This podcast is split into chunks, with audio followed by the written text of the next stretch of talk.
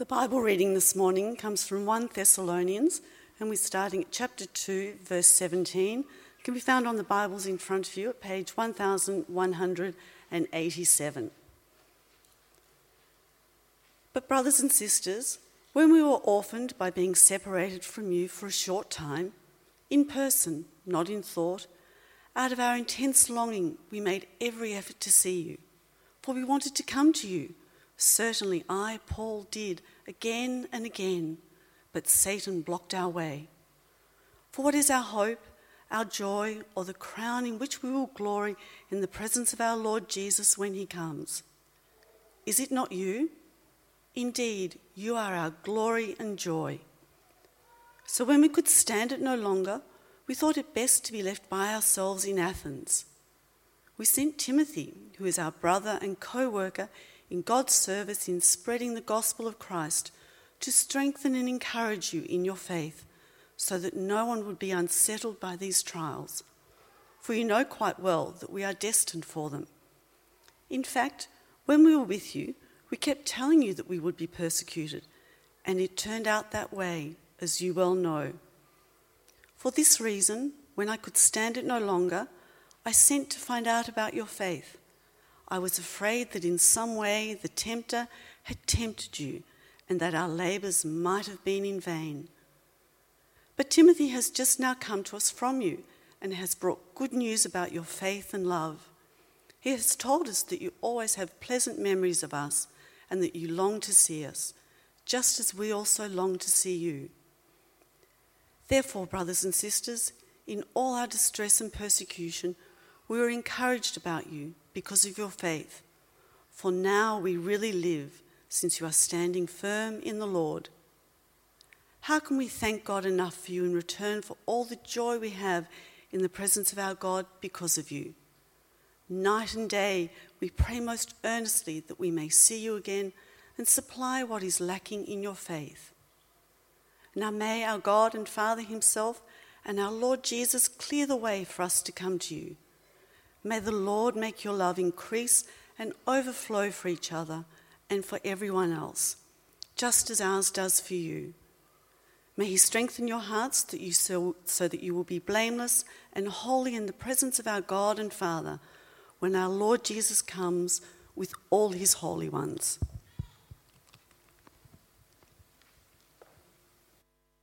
Well, good morning, everyone, and thanks to Susan and Michelle. Happy Father's Day to all fathers, grandfathers, those who act as fathers in various ways. It is, of course, the um, first day of spring as well, and also International Bacon Day. so there's something for everyone. Let's pray and we'll get down to business. Heavenly Father, uh, thank you for your father, fathering of us. Help us to be good children today, especially as we tune in to hear your voice through Scripture. In Jesus' name, Amen. Uh, I've been here about five years now, so I, I feel like we're in a sufficient point in our relationship that I can admit that when I was younger, I used to write poetry. I don't know why you're laughing. I think more people write poetry than read poetry. For example, when was the last time you read poetry that either wasn't in the Bible or wasn't written to you personally? But I used to write some and I would give it to girls whom I liked. And I think that's brave on two fronts. Firstly, it's just brave putting yourself out there emotionally, like you're letting someone you like know that you like them. But it's also brave creatively, isn't it? Like, what if they fancied you, but they just thought your writing stinks? I once wrote a poem, I gave it to a girl, I sent it to a girl I liked, and she didn't say anything about it. Uh, and so I asked her whether she got it, and she said she did, but she thought someone was pranking her. I thought it was like some of my better material, you know? Carolyn, um, my wife, she's remarked to me that I don't write her um, poems anymore. But it's very hard to write love poems when you don't have that same longing and yearning. It only works if you want to be with someone and you can't be with them. It's the longing that kind of drives that poetry. Once you're with someone, it's just not the same. You've got to write um, about things you appreciate about them. Like, I'm really fond of this satay chicken dish that Carolyn makes. Actually, we made it together on Friday. But not much rhymes with chicken, does it? You know, she's really gentle. I worked out nothing rhymes with gentle apart from mental or lentil or maybe holiday rental at a stretch. They're not going to work. That doesn't have to rhyme, you know, but I've found that rhyming is the best way to let people know they're actually reading a poem. Otherwise, they just think it's a strange note or a shopping list. you know, got your note about satay chicken, a bit weird. Love poetry, it doesn't work without that um, really fierce longing. And as we uh, hit up this next section of 1 Thessalonians, the longing of the Apostle Paul for the Thessalonian Christians, it's so fierce, it's so intense, it's so gushing that it reads like love poetry or a love letter. Well, why is that? And can that promote an enhanced experience of church and community and relationships for us? That really is our task for today. Uh, we're now in the middle weeks of our series in this neat little New Testament letter known as 1 Thessalonians. We've called our series, as you can see, Pleasing God While We Wait. And we've seen that these fledgling Christians in this fledgling church in Thessalonica are the real deal, genuinely converted. And we discovered last week they were the result of the Apostle Paul's ministry, which was a ministry that pleased God because it majored on God's gospel it was motivated by a desire to please him rather than humans, and it was characterized by an up close and personal methodology in which lives were shared, not just a message. But after a very brief time together, as, as short as three weeks, uh, as long as three months, Paul was rent apart from them. And we read that today. And when we hear him talk about that separation, that longing, we discover something about fellowship. Uh, we learn about the priority of fellowship, the joy of fellowship, as well as hindrances to fellowship. Well, how do we please God while we wait for His Son to return? Well, one way is that we desire and prioritize fellowship. We're jealous for its joys despite the hindrances. And, and, like a kind of amateurish love poem, I discovered this passage before us today is it's sort of got matching couplets where each idea at the end of chapter 2 uh, is matched by a corresponding idea in chapter 3 about fellowship. And when I use that word fellowship, it can sound a bit um, weak and limp to me. I'm, I'm using it in the robust, muscular sense, like solidarity, like camaraderie, like I'm in a trench, you're on my left, you're on my right, and I need both of you if I'm going to get out of here alive. Okay, that sense of the word. And the first thing we see today is the strong desire in the Apostle Paul for fellowship with the Thessalonians. There's just an intensity to his desire for it. And you see it in the opening verses. So read along with me in uh, verse 17 of chapter 2. But, brothers and sisters, when we were orphaned by being separated from you for a short time, in person, not in thought, out of our intense longing, we made every effort to see you for we wanted to come to you. Certainly I, Paul, did again and again. You might remember that after a very short time in Thessalonica, the Jews there formed a lynch mob with some bad characters. They started a riot in that city. They pinned the blame squarely on Paul and his companions, so much so that the believers there had to bundle Paul off to the neighboring town of Berea during the night.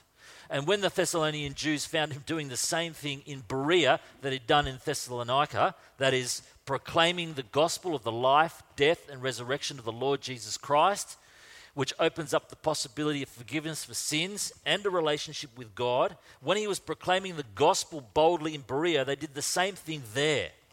And so Paul was sent away to the coast and then southwards onto the capital of Athens. And that separation hurt him and it produced within him a strong desire for reunion.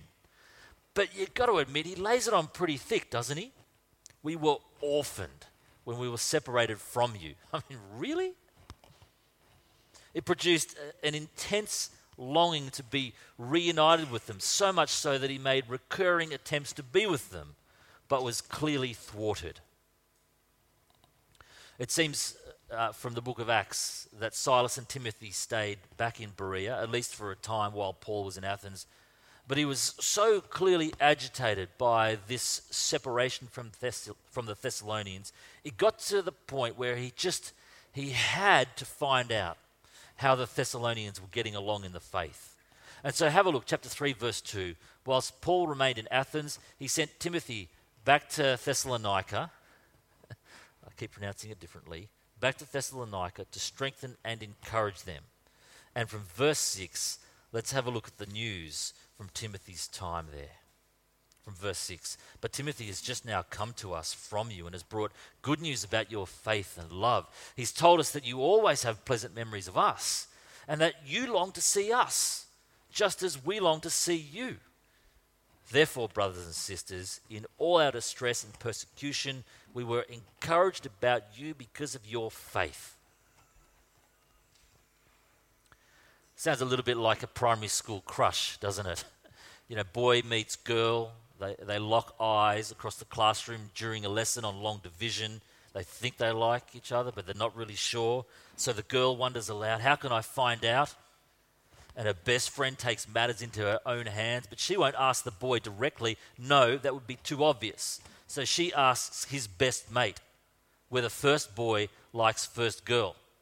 The then best mate has to ask first boy and get the answer and report it back to her best friend, who then reports back to first girl. And you think none of this matters, because even if they do like each other, they're never going to talk anyway, are they? It all seems quite inefficient. But, friends, it was back in the days before the telephone and then the internet totally changed the pace of communication. I mean, if you wanted to find out how someone was doing, you either had to be next to them to ask them, and if you weren't in the same place, you had to send a friend to find out. Well, that's what Paul does, stranded in Athens. He desired that solidarity so keenly, he sent his loyal lieutenant Timothy to find out and report back and when Timothy reported back, Paul was delighted not only that they were doing well, but that the Thessalonians had a similar longing to be with him. In other words, the desire for fellowship was reciprocated. It was not like he sent them a poem and they thought they were being pranked. And I reckon there is something about that desire that is very instructive for us. Because I think our experience of the Christian life would be revolutionized if we could capture or bottle maybe only 20% of the longing and the valuing of fellowship there. I reckon we find it easy to give up on fellowship. Maybe it seems like just a bridge too far in our busy and overscheduled life. Seems like the easiest ball to drop when things get too much. Uh, it was the thing that we used to do, we used to enjoy before everything got so complicated. And you know, maybe it's not just the, the busyness of hectic schedules. Maybe it's that we just feel bruised by one another. Uh, most often by thoughtlessness rather than by malicious intent. And maybe we just had such lofty expectations of one another, they were always going to be disappointed. But it's just as possible that those disappointments and those bruises and those hurts are justly felt and we're too gun shy to re enter the fray of fellowship. And we think, man, those religions that are built on quiet and isolated meditation sound appealing, where you don't have to talk to anyone, let alone people not of your choosing. I mean, I get it. I, um, I got the bruises, and I've caused the bruises, and so have you. But this picture in 1 Thessalonians, it corrects the rose colored view of a privately practiced Christian faith.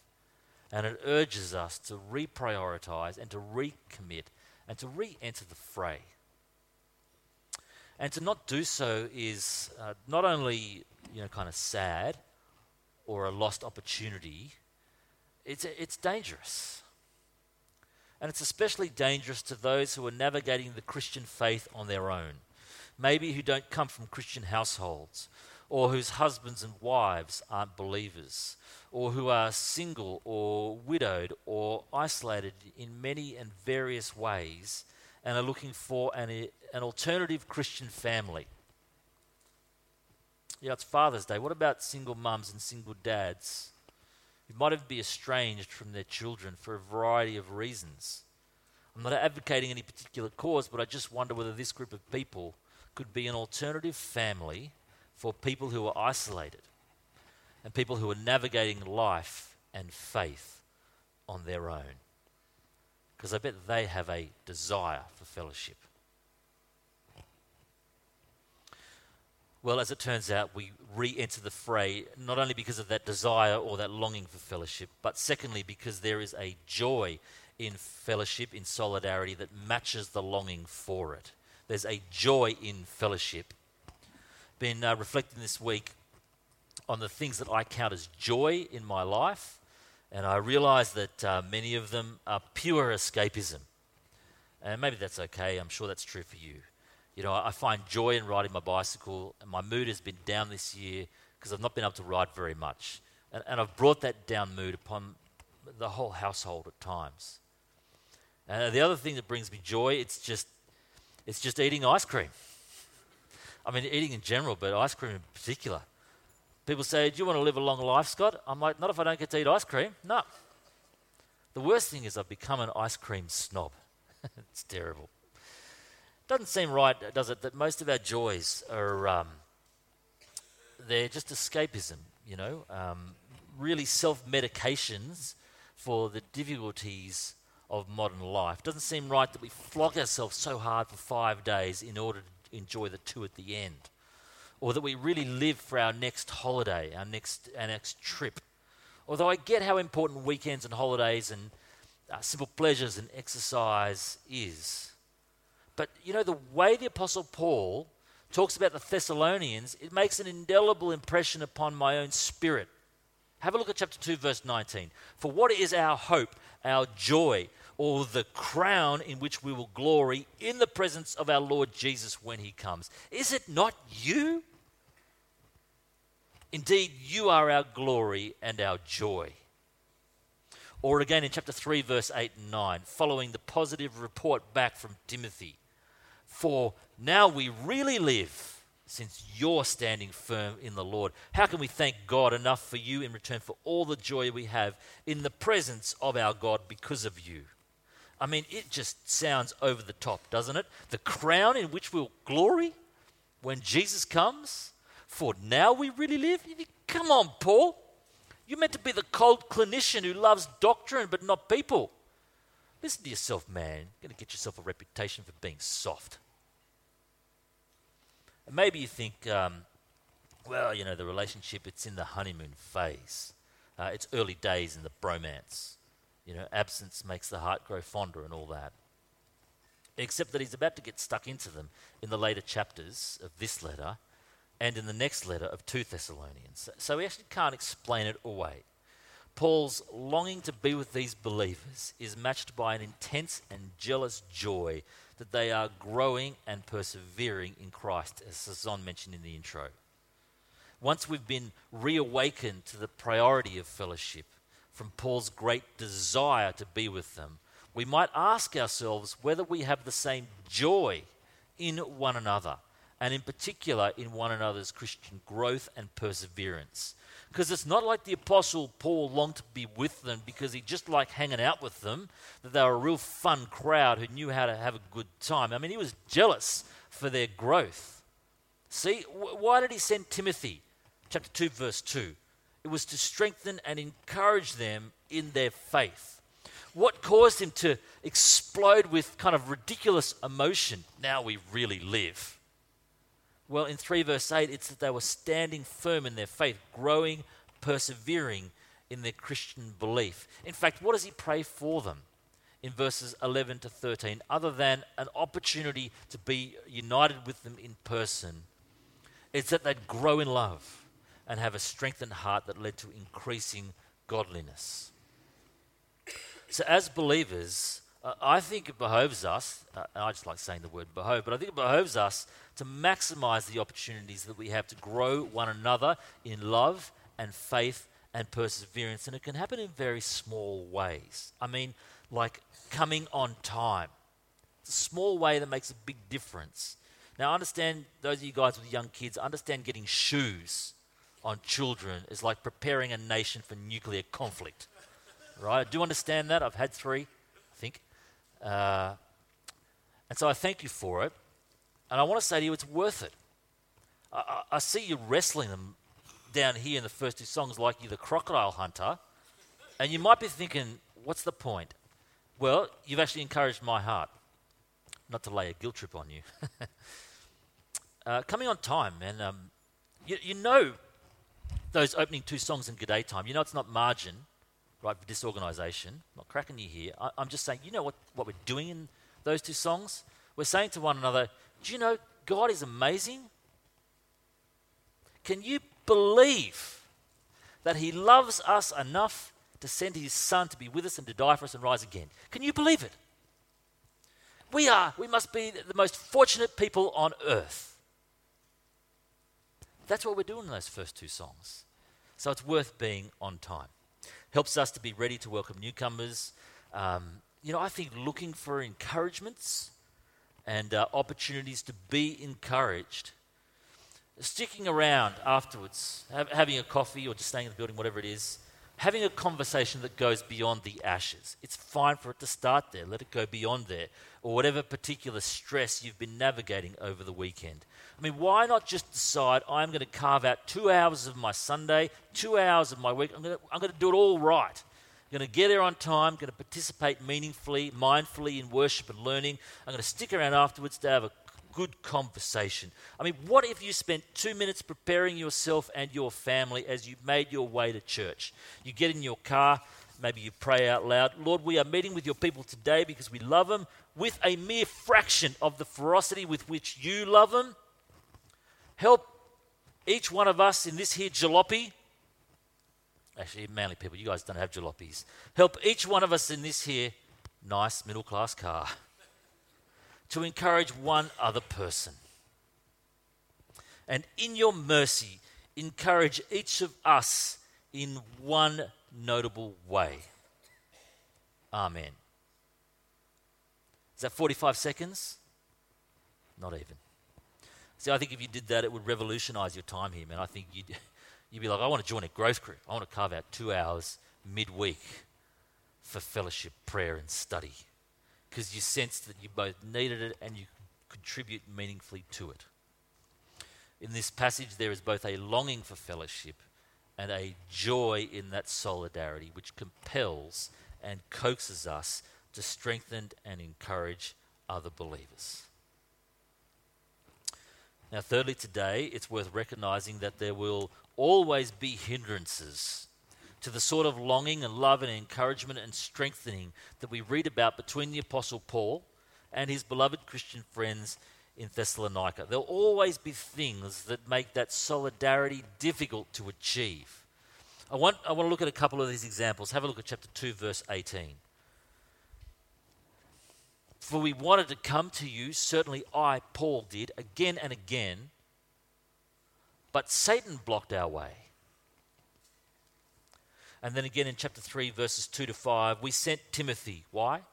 To strengthen and encourage you in your faith, so that no one would be unsettled by these trials, for you know quite well we're destined for them. In fact, when we were with you, we kept telling you that we would be persecuted, and it turned out that way, as you well know. For this reason, when I could stand it no longer, I sent to find out about your faith. I was afraid that in some way the tempter had tempted you and that our labors might have been in vain. See, in the first example, Satan blocked the way for Paul to return to the Thessalonians. When he talks about Satan, he's not talking about a cartoon devil. Okay? It's not a cheeky caricature with horns and a grin who likes it hot, frolics around poking people in the buttocks with a pitchfork. He is talking about the personal force of evil, which is not hard to believe in. If you can believe in a personal force of good like God. It's likewise not hard to believe in if you've ever watched the news. When he talks about Satan blocking his way, I don't think he means like he's one of those lollipop men going, can't come through here, mate. He's saying there are forces beyond his control, forces opposed to him, opposed to God, which made it more than difficult to get back to the Thessalonians probably the sort of Jewish op- opposition you read about in Acts 16, 17, and 18. And then in chapter 3, trials and temptations threaten to derail the Thessalonians, and in so doing would jeopardize their, their fellowship with the Apostle Paul. That might be external opposition, right? Might be ridicule of their neighbors, perhaps even violence. Maybe it's internal temptations the temptation to sin, the temptation to give up worshipping the true and living God in favor of the idols they had previously served. Perhaps it's the temptation to just give up, you know, full stop, give up. You know, there's always going to be hindrances to growing in love and faith and endurance, which means there will always be hindrances to the encouragement we can bring to each other. In our day, it might just be the busy schedule. Well, ask yourself, what can we pare back here? Uh, in our day, we just might have given up the habit of fellowship. Uh, I want to say, re enter the fray anew. In our day, it might be public ridicule. The other day, I was watching a British comedian who actually wasn't all that funny. So he was bad at his job, wasn't he? I mean, you took out all the profanities and all the vulgar jokes about sex, there wasn't much left. Uh, and so I turned him off, but not before that part of his routine where he asks if anyone in the audience is a Christian. A man named Andreas yells out, signifying that he's not ashamed to be called a believer, though he must have known what was coming. Andreas, says the comedian, very nice to have you in. Uh, Andreas, uh, I've got an offer just for you. Would you be interested in buying some magic beans? And the crowd laughs heartily. And so the comedian continues I'm only asking you, Andreas, because you are so effing gullible. I'm sure you won't mind me sharing that with the group, Andreas, because you know you effing are. So crowd laughs again. Thousands of people, this time at Andreas himself. So comedian makes uh, further blasphemous jokes about Jesus, Joseph, and Mary in a way that I wouldn't have been surprised if he was struck down by God right then and there although that would have changed the Netflix rating. Now, Andreas, he wasn't beaten, he wasn't imprisoned, his home or his church weren't bombed. Still, that sort of ridicule is very discouraging, isn't it? I mean, we fear it in our homes, those of us that come from non Christian households, fear it in our workplaces, especially, but also in our social networks. You know, Andreas, he could have been so disheartened that he took a step out of fellowship. Very possible. Christian belief, it's so foolish, right?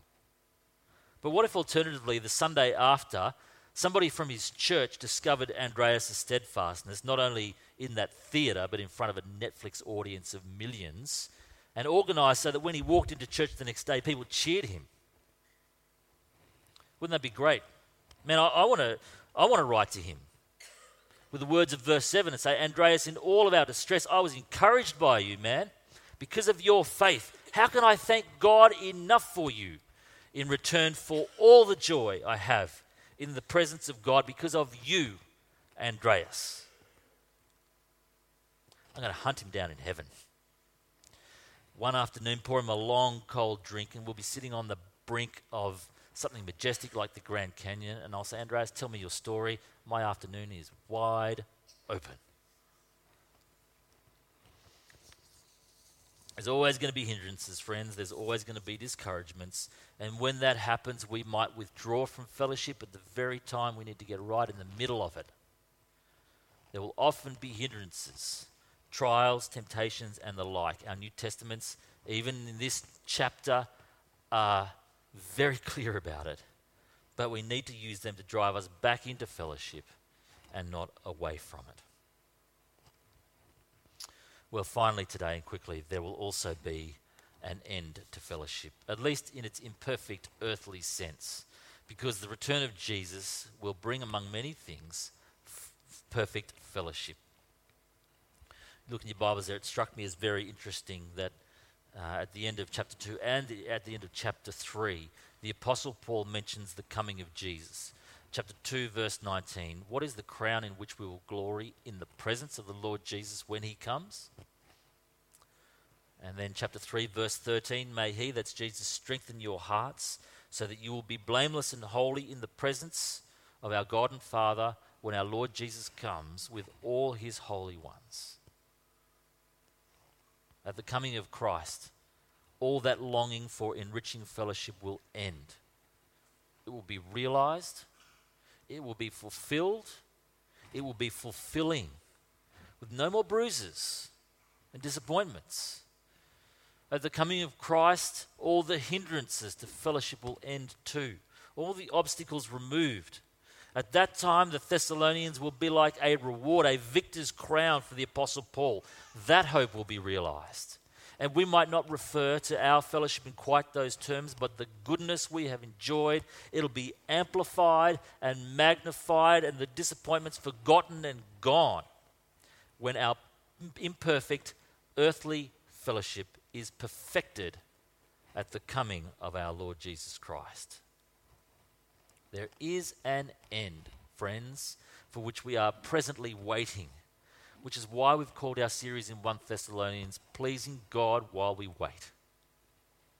And we've seen today, aided by some gushing penmanship from the Apostle Paul, that a significant way we please God while we wait is by doing that in solidarity, together with one another. Friends, let's give ourselves to it. And we're now going to celebrate that as we share in the Lord's Supper that Bruce is going to lead.